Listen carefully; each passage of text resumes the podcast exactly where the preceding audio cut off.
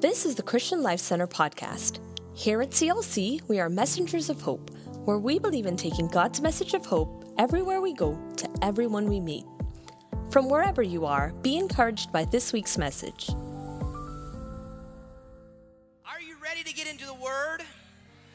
Man, we have been having a powerful spiritual growth campaign. I say it every year, and I just feel it even this year, is that this has been our best spiritual growth campaign. And I just want to say a huge thank you to our life group department, Pastor Christian and his team, and all of our pastors and staff that helped to develop this year. We wrote this as a staff, and uh, Pastor Christian led that team. Can we just let them know how much we thank them? Our spiritual growth campaign. Now, don't give up. We only have two more weeks, so keep pressing. If you're working out, this is that tough part of a workout where you push through, but this is the growth period right here as you uh, as you push through. Continue reading your devotional book continue journaling, continue watching the daily devotions. You have a few more weeks of the life group. I've been hearing phenomenal results and uh, just uh, feedback from all of the discussions that are happening uh, in the small group, in the life group. We're so excited, and we need your help. In just a couple weeks, we are concluding the spiritual growth campaign with our Light the Night. It's our way to love our community, to serve our community, and we need your help we need about 800 volunteers that night. So you see behind me the QR code, the link. For those who are online, you see it right now. Will you sign up, be a part of the work team, the dream team that night? Well, we're going to jump right into the word. We've been looking at how to be established in Christ. We've been looking at the key elements of what it takes to live a new life, a new way of living established in the Lord. This scripture caught me this week as we begin uh, the message. It's in Ephesians chapter 5. Look with me in your outline or in your Bibles on the screen. We have the scripture in several places. Take notes today. You will want to take notes of this message as we talk about aligning to the will of God. Ephesians 5 8. For you were once darkness. That means you were once spiritually blinded. You had no purpose or real meaning in life. Your spirit was dead. You were once darkness, not in darkness. You were darkness. That's important. You were once darkness, but now, say, but now, I am light. Now you are light in the Lord. Therefore, live as children of light. Then he gives a little uh, context for the fruit of light consists in all goodness. The fruit of light consists in righteousness and in truth. And he says, find out what pleases the Lord. Father, today as we look into your word, a very powerful, anointed word today. I pray, God, that you will teach us, show us, and help us to embrace walking in the will of God, finding out what pleases you, oh God, that we would honor and praise you and glorify you in everything. And today, through the word, illuminate how we can be aligned to the perfect will of God. And all God's people said, Amen and amen. One more time, give him praise. Hallelujah. We've been talking about how to be established. Being established is a work of transformation. That transformation begins on the inside, in the very essence of your being, in the core of who you are. It's what God begins to do inside. What you are inside will begin to flow outside. We've been looking at what makes up the soul. Your thoughts, your emotions, your will makes up the soul, the core of who you are. Our memory verse today, and I hope that you've been memorizing our memory verses. Our memory verse today is Matthew 16 26. I'd like for you to read it aloud with me. And as we read it together, when you're memorizing, always start by quoting the scripture reference. Then, as you begin to, to, to, to, read through or quote that which you've memorized, then end again with the scripture reference. So let's say it together Matthew 16 26.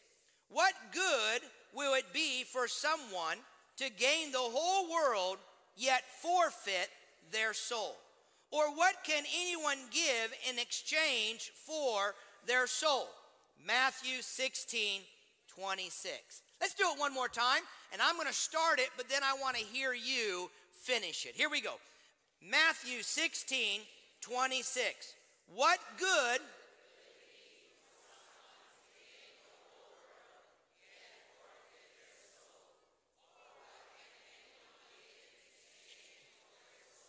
Matthew 16, 26. Isn't that powerful, the Word of God? That's our memory verse. And as we're looking at our memory verse, I just want to remind you that we've been looking at over the last few weeks what makes up your soul. What would forfeit, uh, uh, you know, you'll gain the whole world, yet forfeit your soul. Your soul, we've been looking at, is made up of your mind, your heart, your emotions, and your will. Your will is your choices, that which you embrace, that which you decide to do.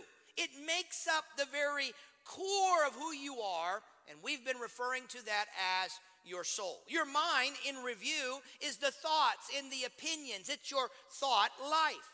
Philippians 2 2, we've been repeating over and over that you and I should have the same mind as Christ that we should be like minded. I like it that way like minded, like Christ. That should be what you and I are in the essence of our thoughts, that we think like Christ. When I'm thinking like Christ, I have the mind of Christ. I adopt the state of his mind, and therefore I pursue and I desire to think the way Christ would think. And therefore it will impact my emotions and my will, my choices, because it started with my thoughts. What happens inward always will flow outward. Can I hear an amen? That which I think will impact what I feel, my emotions, my feelings. And my feelings, when they're yielded or submitted to Christ, will influence my choices towards righteousness. It impacts the way I, I, I, I, see things, how I feel things, and then what I begin to do. So, being like Christ means that I move from not only believing, but to doing. Let me say it again because it's a problem for many believers. They believe, but they don't do. James would say, You hear, you listen, but you don't practice. You don't walk in it. You don't walk in a life of obedience. So, what I believe has got to impact what I do. And therefore, when I begin to understand this process, I can be established and there is a new way of living. Last week, we began to look at the submitted will, a, year, a will that is surrendered to the Lord. One of the things that we, uh, we, we looked at and began to really unpack a little bit was that the disciplines of the faith, this is powerful. The disciplines of the faith enable you to keep your will submitted to the Lord. How do you get victory from the thoughts to the emotions to the decisions that you will make is a submitted will. And the way to keep submitting that will under the authority of the Lord Jesus Christ is what we call the disciplines of the faith. The key disciplines being prayer, scripture reading, fasting. Fasting is not just an event that we do as a corporate church, but it's a lifestyle of what I live week after week or month after month. All of these things and other disciplines of the faith keep my will submitted. Now, it won't be in your notebooks, but for all of my life group leaders, talk about this week talk about what are disciplines in the faith because disciplines in the faith keeps your will submitted and it enables you to surrender and therefore begin to walk in what God would have you to. Our soul that's what we're talking about. Our soul almost operates totally outside of our conscious awareness. Why are we talking about this? Is because consciously it's operating, and often we don't even realize how it's operating. It's much like the solar system is holding everything in place. Your soul is what makes you up, makes up the essence of who you are, and it kind of holds everything together. So, this series has been a series and looking at a progression the transformation of thoughts that begins to impact my emotions. If I submit my will to Him, there is a surrendered yield, uh, yielded will, it will impact my decisions. Last week, right at the very end, we briefly touched and, and brushed over a submitted will will come into alignment to the will of God.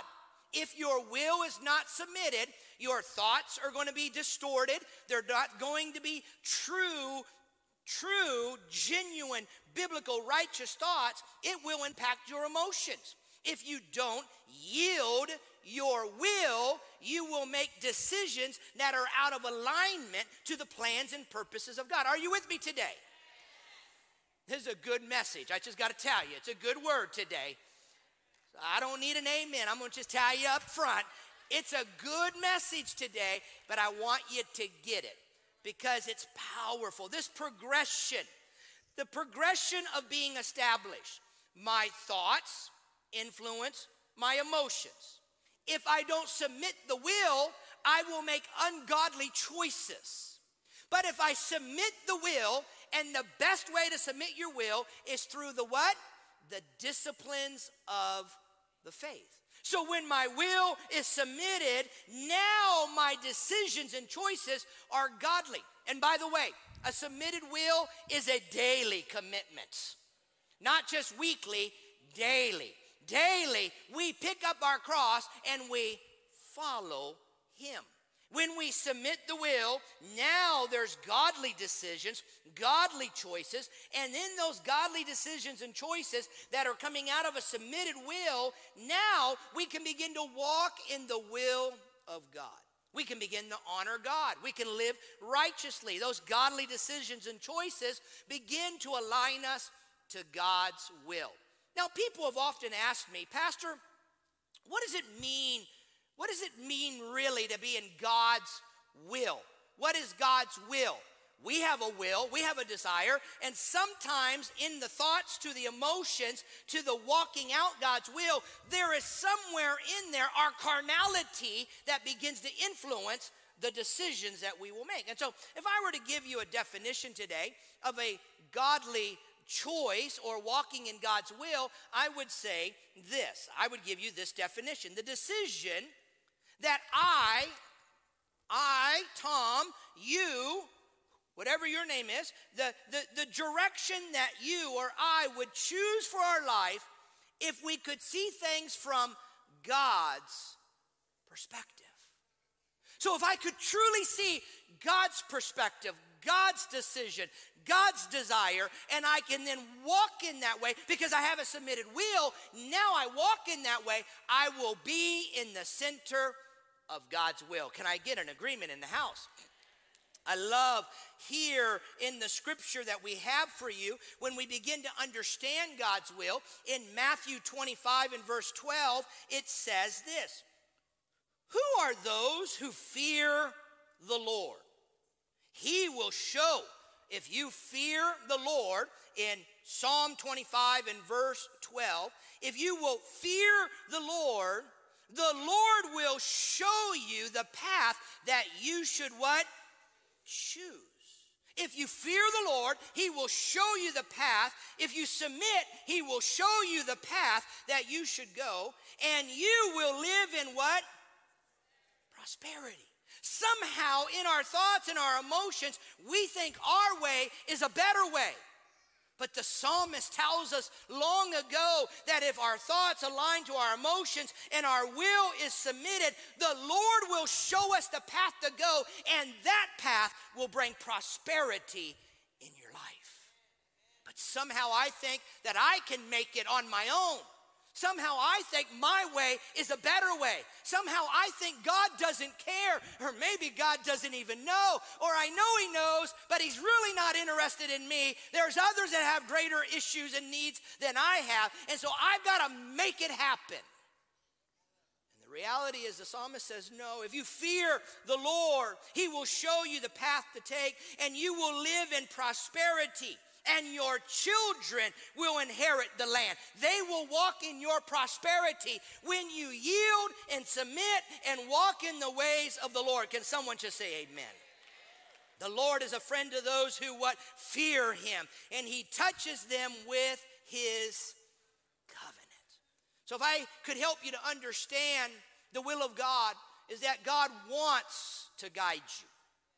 Psalmist says he wants to guide you, he wants to lead you. And aligning to the will of God will help you to understand that you're yoking up with him and he's going to carry the weight with you. You're submitting to Christ. In fact, in Matthew chapter 11 and verse 28, it talks about being yoked together. Matthew uh, 11, 28, that, that, that you will be yoked with him. A yoke was a, a wooden bar that fit over the neck of two ox. And those two ox then would begin to move in the same direction at the command of the farmer. And they were attached to some kind of instrument that would be tilling up the, the earth as they carried their load. Well, what the Lord is saying in Matthew 11, verse 28, is that He wants to guide you, and His yoke is easy, His burden is light, and therefore I'm not carrying it alone, He's carrying it with me. Can I get an agreement?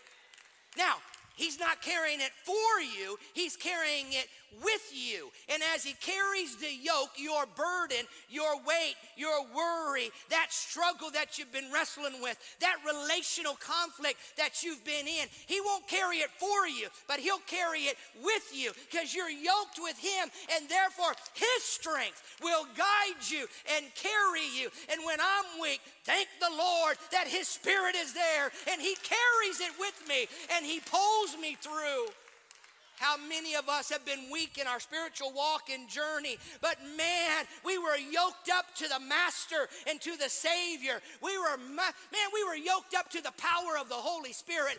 And man, in that, He guided us and He led us and He carried us through. Give Him praise. You see, when you understand the will of God, you got to understand that God will guide you. Secondly, I want you to understand in Romans chapter 12, in verse 2, Paul says, Don't copy the behavior and the customs of this world.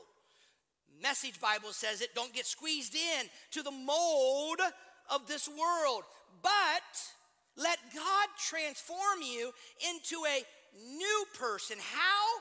By changing the way you think. We looked at this verse a few weeks ago that as He changes the way you think, then you will learn to know God's will for you, which is good and pleasing. Amen. It's good and it's pleasing. It's His perfect will for you and I. And you then will learn to know what God's will is, and you know that it's a good, pleasing, and perfect will. The second thing about God's will I want you to know is that God's will is good. It's perfect. It's, uh, it's, it's going to be exactly what you and I need in our life. A third thought that I want you to know is that there is a general will, the will of God, that hits all of us.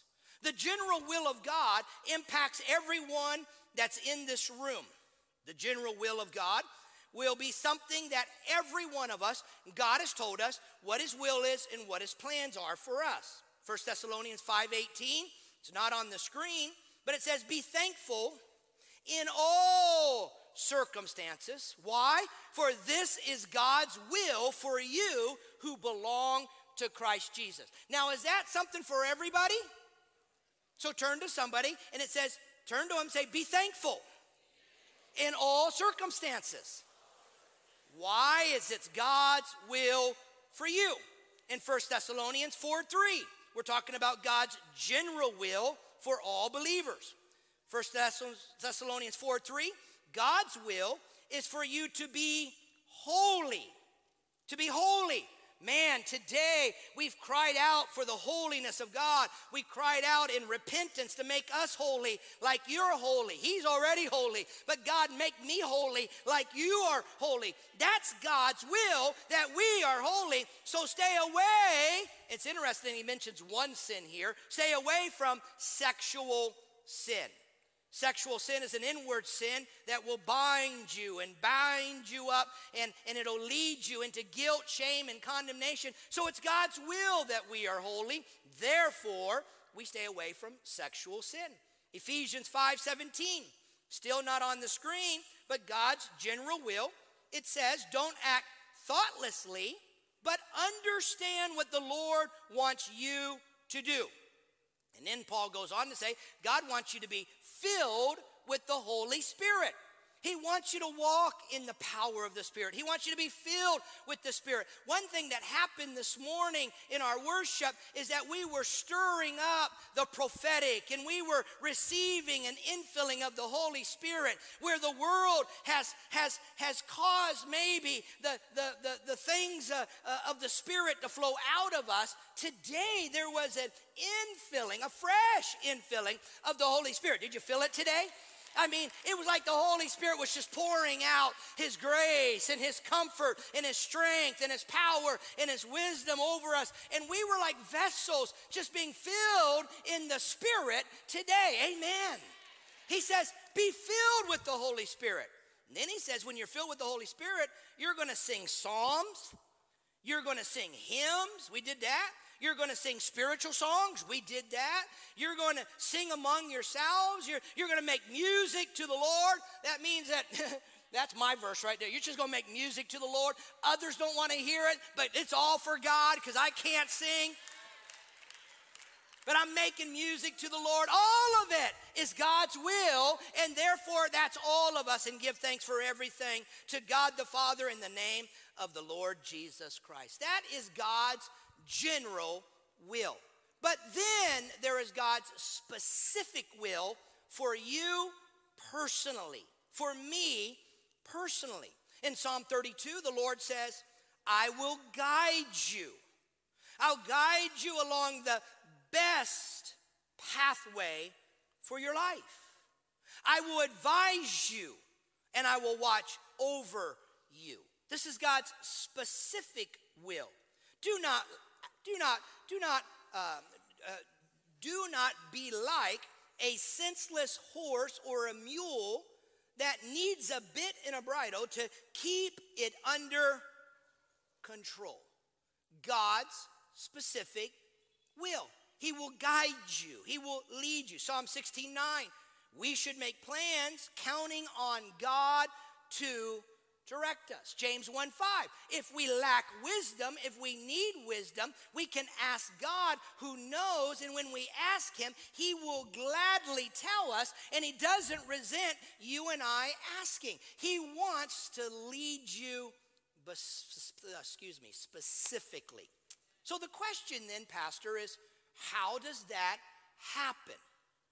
The general will of God we can find in the Word of God to know what God's will is for all of us as believers and as a church, we can find it.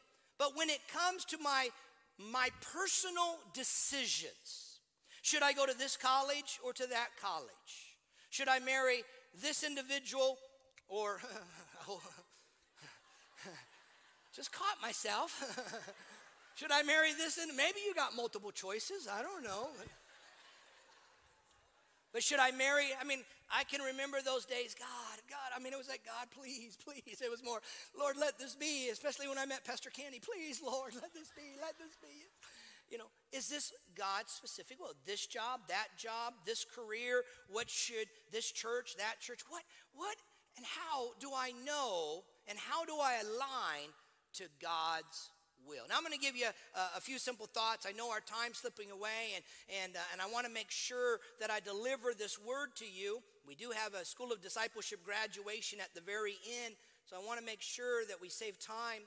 But this is very important for us to know how to align to God's will. The first thing I would say to you, and Pastor Candy kind of led it and, and, and guided us into some thoughts here, but the most important tool most important tool to align yourself to the will of God is what I call the Word of God. And so I've got to apply God's Word to my life. If I don't know the Word, I'm not going to be in the will of God. I'm going to be led by my thoughts and my emotions. But when I learn the Word, and that's what you're doing today. When you learn the word, you can apply the word to your life. You may want to circle apply to my life. What am I applying? The word of God. The Bible contains everything that you and I need to accomplish God's purposes and God's will in our life. It's a roadmap, it's something that guides us. I remember years ago, maybe some of you are, are old enough to remember when, when your maps, your directions was not on your phone. How many remember that? I remember when we used to have to have like real maps. Anybody remember that? You were taking a trip and you had a real map. Now, now uh, we were new missionaries in Europe, and uh, we were taking a trip up into Poland. We were going to a missionary retreat. We did not have cell phones. We did not have, I know some of you are like, really? There was a day that you didn't have that? Yes, there was a day you didn't have maps. You couldn't say, I, I, better not say her name or everybody's phone will respond, right? You know, as soon as I say the, I better not say it. and as I, as I would try to uh, get directions, we would pull this map out. And we were going to Poland. Now, we were coming from Austria, so we were coming from German to Polish. Now, I don't know if you've ever seen Polish words, but Polish words are like a foot long. I mean, they are so long, they have so many consonants in them. I mean, and every street sign, every street sign was a Polish word. Now, the problem is Polish words and English interpretation of Polish words are not the same letters. So we get on a trip going several, several hours deep, deep, deep into the heart of Poland.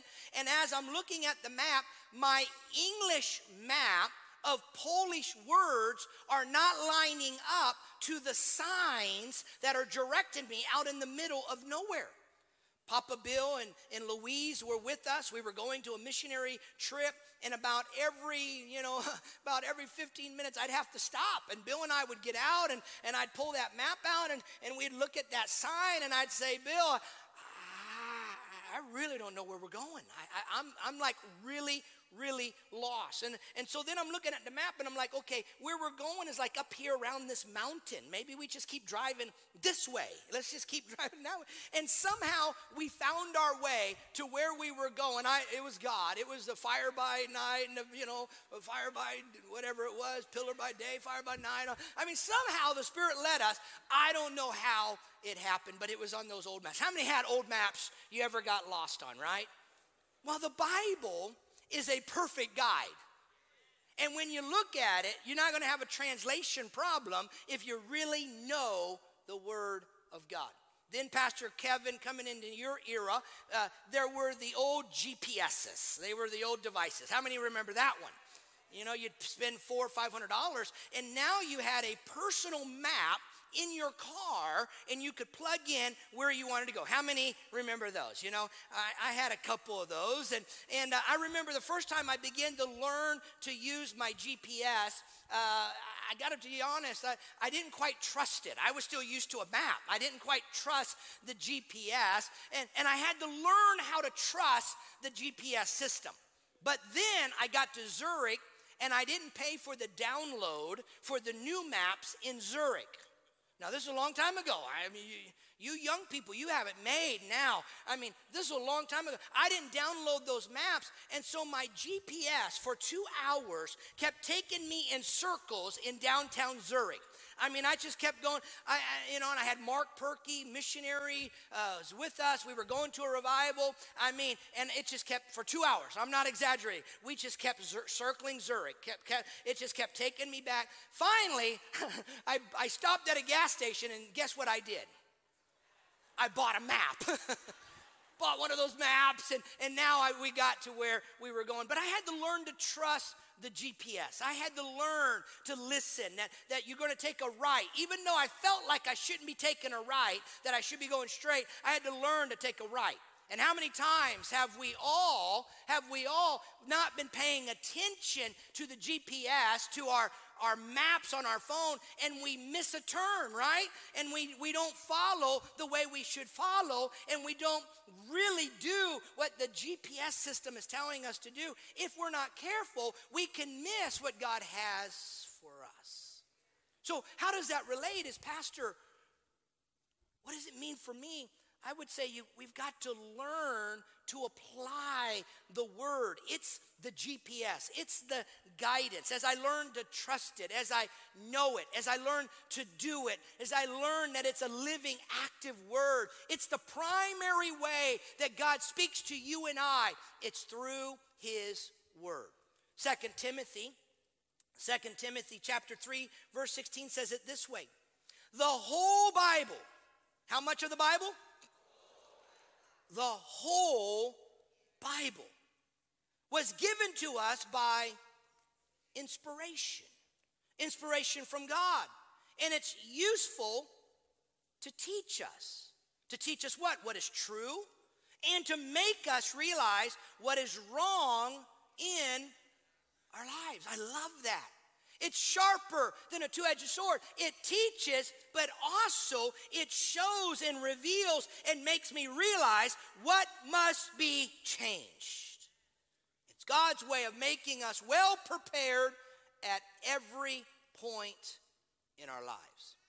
This is what I want you to remember before we move on to the next thought is that God's word will never contradict God's will, and God will never contradict His word.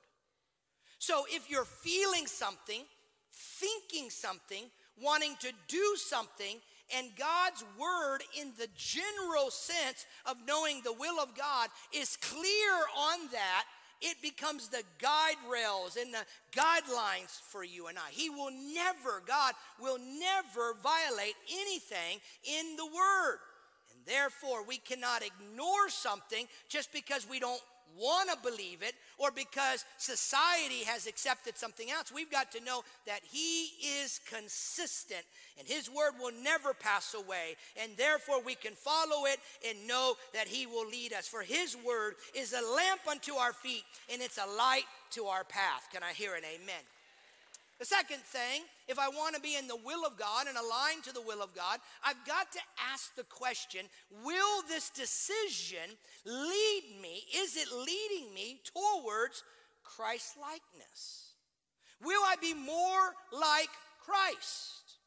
What I think I should do, what I'm feeling, is this what God would want in my life? I read a little while ago Philippians 2 5. If your lives, in your lives, if you want to think and be like Christ, you've got to think and act like Christ.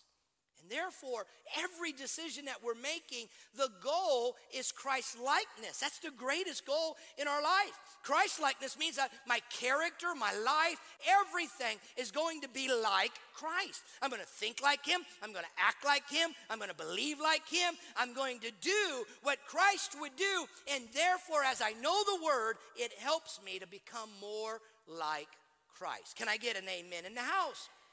I'm becoming like him.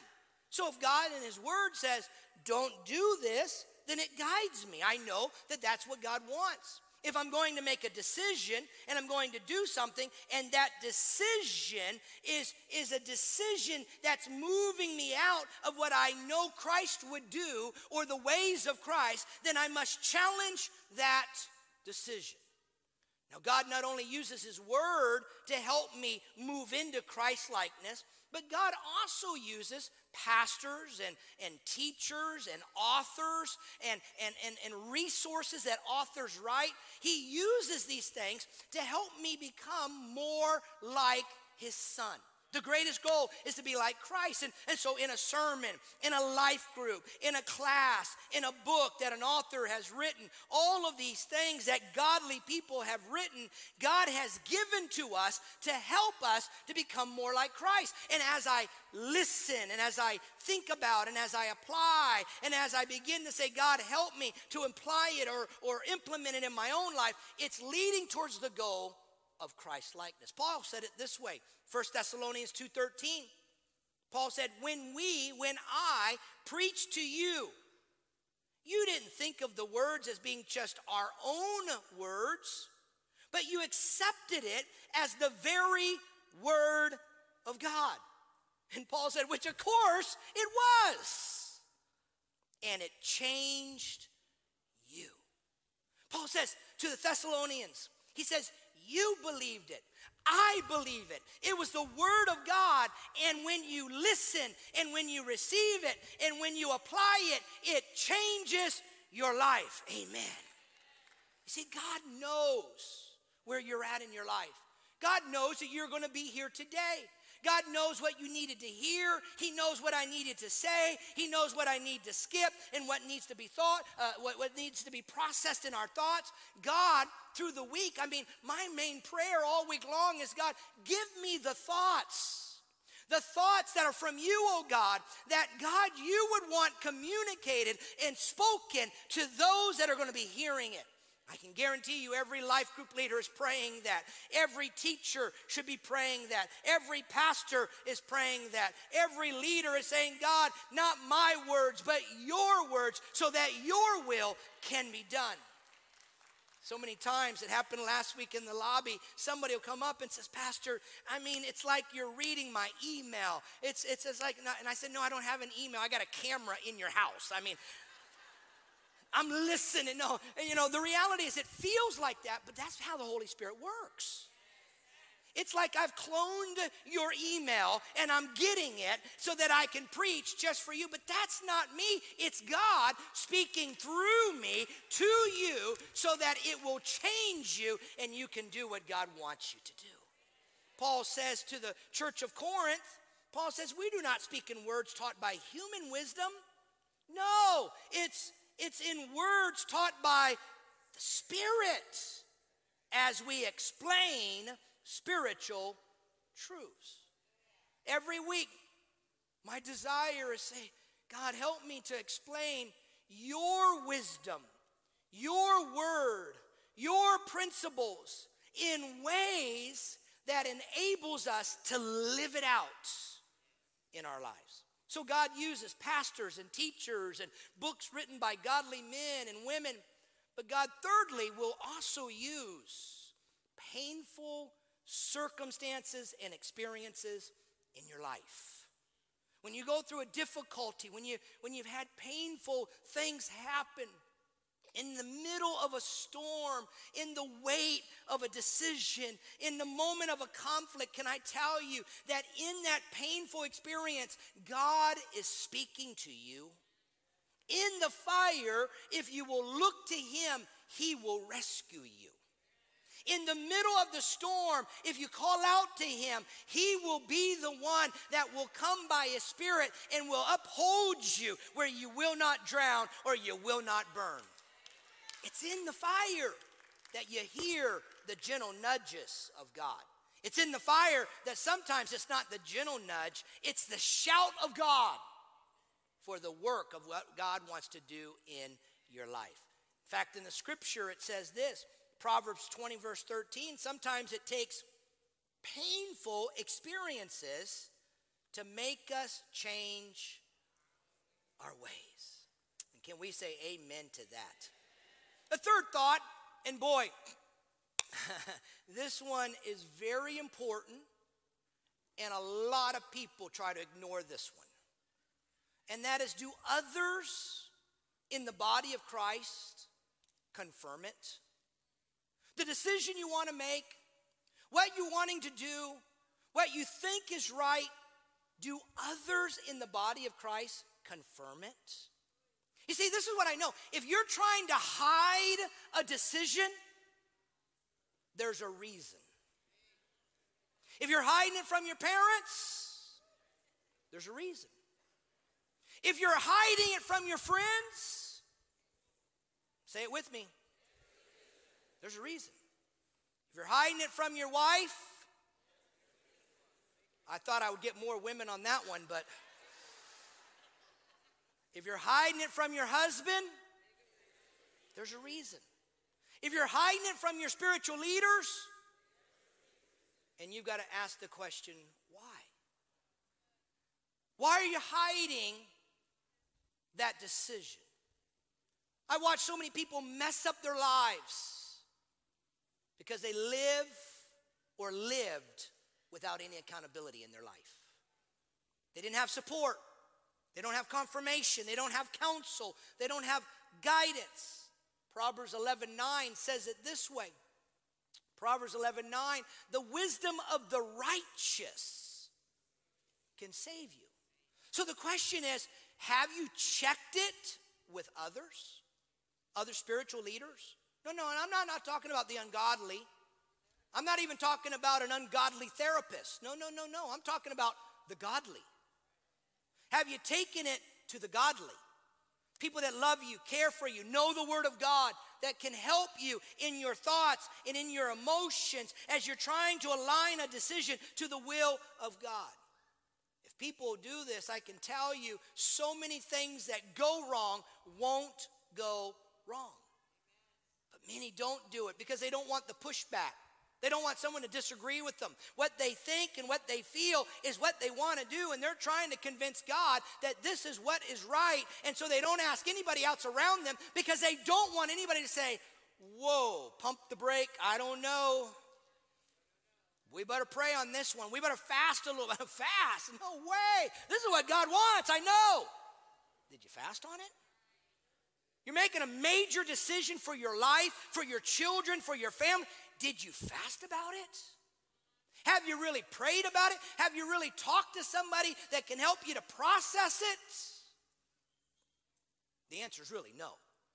Why? Is that's because that's what they think and that's what they feel and that's what they want to do. And can I tell you, it's what's binding the church because they don't get into the will that's why you got to be connected. That's why life groups are important. That's why you're on serving teams. That's why you have godly friends. Do we have a mission to the world? Yes. But your godly friends is what helps you to live out a godly, righteous life. Godliness. Proverbs 27, Proverbs 27 and verse 17. People learn from one another just as iron sharpens iron. The next point I'm not going to be able to cover in depth. So I'm going to just give you the key. I'm not going to unpack it because there's a lot to it. It's a sermon by itself, really. Is does it require my faithfulness to follow? You see, to get into the will of God is a submitting of the will.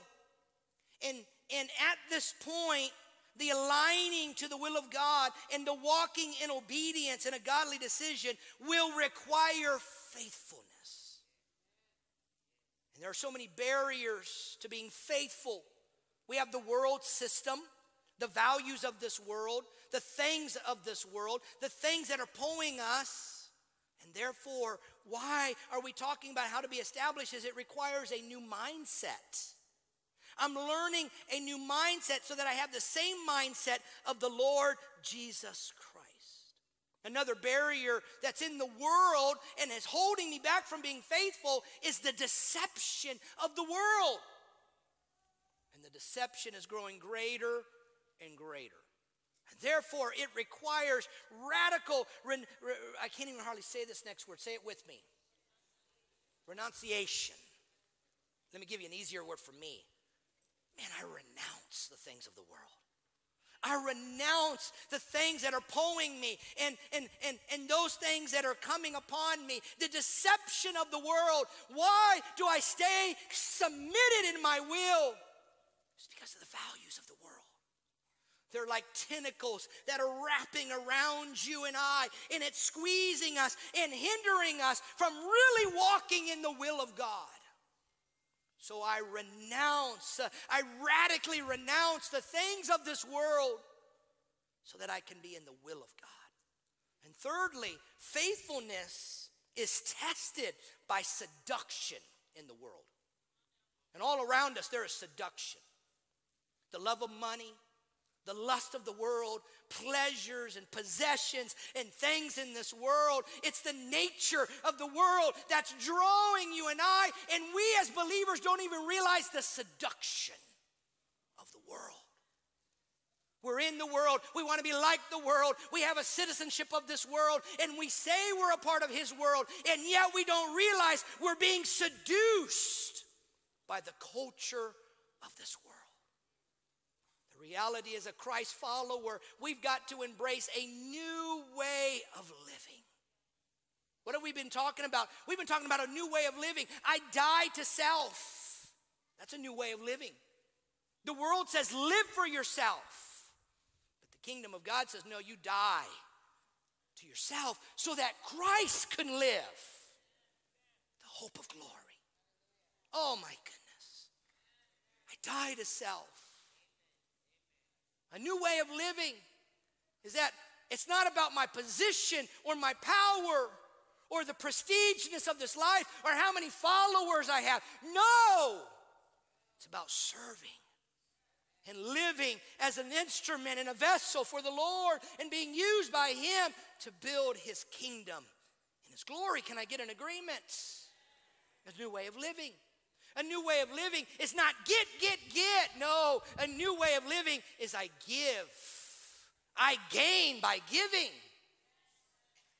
And therefore, I learn to live open handed. I learn to be one of, of, of of compassion.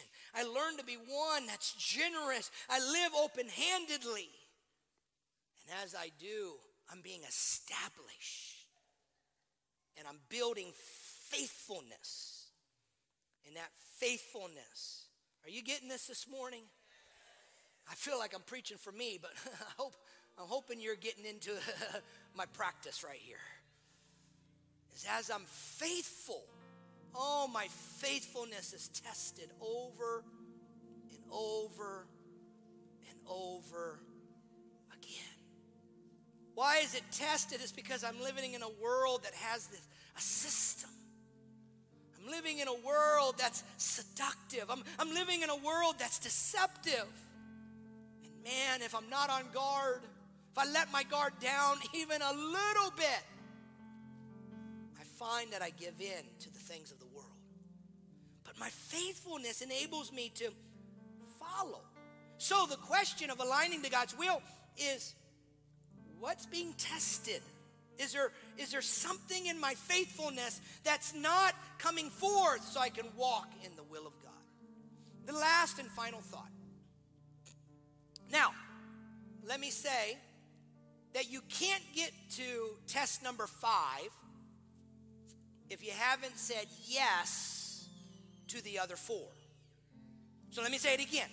You can't get to test number five if you haven't said yes to the first four. Let me say it again. I want you to get it. I can't practice this test if I haven't said yes to the first four. You got it? Because many are living by the last test as the first test. And the last test has got to be the last test. And the last test is this Do you have a peace about it? You see, for many, they think it, they feel it, I've got a peace about it, and they're going to do it. But it's not making them Christ like. Their, their faithfulness is nowhere seen in, in, the, in, in the body of Christ. Man, if you got with somebody, they would say, What are you doing? you're ruining your life. Can I fast forward the decision you're making right now? That 10 years from now, let me tell you what it's going to look like. How do I know? I've watched others take the road you're walking. I've watched others make the decisions that you're making. No, no, no, don't do it. Be, be cautious right here. Submit a little bit more. Begin to see what is it that God will want. Fast on it. Give, your, give yourself 30 days. There's some of you in this room, right? And it's in this section right here. You're in a relationship that you probably need to fast that relationship for the next 30 days. Just surrender it to God. Because the moment you begin fasting that relationship, there's going to be some revelation. I'm not saying God's going to close it up or, or end it, but there's some things that are going to happen. Man, you get into that place where God begins to give you a peace. What I love about GPS now is if I miss a turn, it helps me turn around, redirect, guide me a peace. First Corinthians, First Corinthians chapter 14, verse 33. God is not the author of confusion.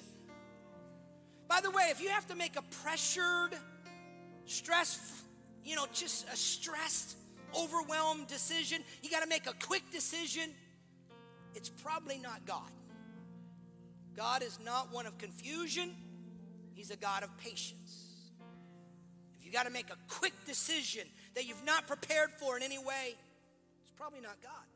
Colossians 3:15, let the peace of God rule, underline it, circle it, your heart. Your heart is your soul, your mind, your will, your emotions. A new way of living. Can I hear amen? Father, we surrender to you. We yield to you. Father, today, our heart and our desire, and the people of God will agree with this, I believe. Our heart and our desire is to be aligned to your will. My thoughts, my emotions, my will that's been submitted will lead me into the will of God. I pray, God, that I will remember these tests, that I will apply your word, that, Father, I will be determined that whatever I do is driving me to be more like you. All I want is Jesus, to be Christ like. That, Lord, on major decisions in my life, I'll seek counsel from the body of Christ. I will persevere and push through and be faithful in my follow. And Lord, I will let then your peace guide my heart. The Word of God may not restrict it, the body of Christ may not discourage it. It may not make me ungodly or be unrighteous, but God, I may not have a peace about it. Let the peace of God rule my heart. And all God's people said, If this ministry is making an impact in your life, why not help us make an impact on the lives of others by partnering with us today? You can give through our CLC app or at clcftl.org forward slash give. Thank you for listening, and remember to subscribe for more inspiring messages like this. Now go and be messengers of hope.